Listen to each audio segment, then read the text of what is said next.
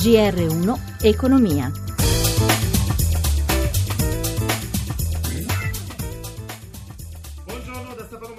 Marcucci, in primo piano i dati sulla crescita in Europa, il PIL dell'Eurozona è salito dello 0,5% nel primo trimestre 2017 e quello della Unione a 28 stati dello 0,4% e la stima flash di Eurostat, il dato dell'Eurozona è invariato rispetto al trimestre precedente, più 0,5%, mentre è in calo eh, quello dell'Unione a 28. Su base annuale il PIL è salito rispettivamente dell'1,7% nell'Eurozona, dell'1,9% nell'Unione a 28 Stati. Per quanto riguarda il lavoro, dopo i dati sulla disoccupazione italiana salita all'11,7%, il confronto oggi è con la Germania dove il tasso di disoccupazione ad aprile è fermo al 5,8%. Allora vediamo se questi dati hanno avuto un effetto sull'andamento dei mercati. In collegamento da Milano c'è Michela Coricelli. Michela. Le borse europee restano in territorio negativo anche dopo il dato del PIL del primo trimestre nell'Eurozona. Milano in questo momento c'è dello 0,30% in linea con Parigi meno 0,31%,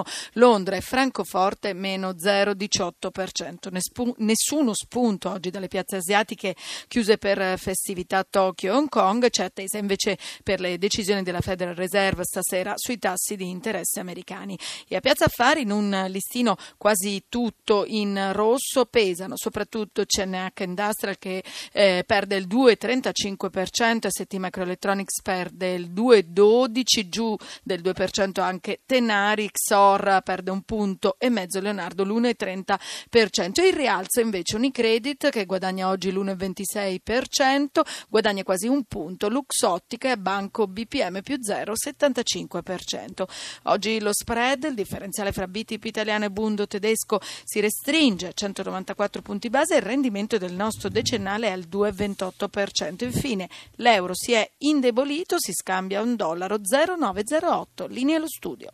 Grazie a Milano, mercato automobilistico in flessione ad aprile, immatricolazioni in calo del 4,6%, primo segno negativo dopo 34 mesi in crescita. FCA cede meno della media del mercato con un calo del 4%. Il bilancio del settore dall'inizio dell'anno resta però positivo, oltre 743.000 auto vendute, più 7,96% sui 12 mesi. Una flessione inattesa ma non preoccupante quella mensile, dice Gianprimo Quagliano del centro studi Promotor, intervistato da Luigi Massi. Sentiamo.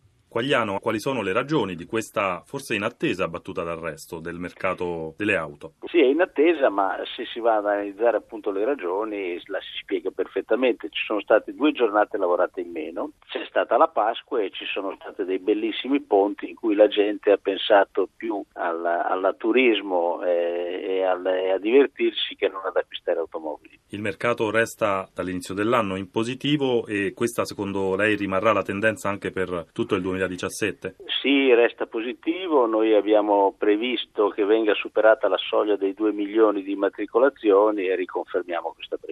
Anche in questo dato FCA, che di solito faceva molto meglio nei momenti di esploit del mercato della media del mercato, fa un po' meglio della media. Sì, fa un po' meglio della media, però cala, cala un pochino meno di quanto cala il mercato e quindi in quota di mercato guadagna. Fra l'altro molto interessanti sono soprattutto i risultati di Alfa Romeo.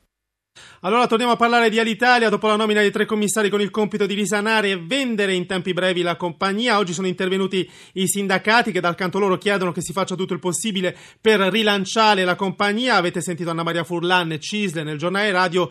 Questo invece è Nino Cortorillo, segretario della FILT CGL. Sentiamo. Noi dobbiamo assolutamente lavorare per questo progetto. All'Italia oggi ha il 20% del traffico, quindi si potrebbe immaginare che una quota tutto sommato modesta, ma l'Italia con il suo indotto genera 3 miliardi e mezzo di fatturato, ma siamo a oltre il 50% dei dipendenti del trasporto aereo. Quindi quando parliamo di Alitalia bisogna fare molta attenzione, nessuno di noi richiede un intervento di nazionalizzazione, altra cosa è l'intervento di interesse pubblico.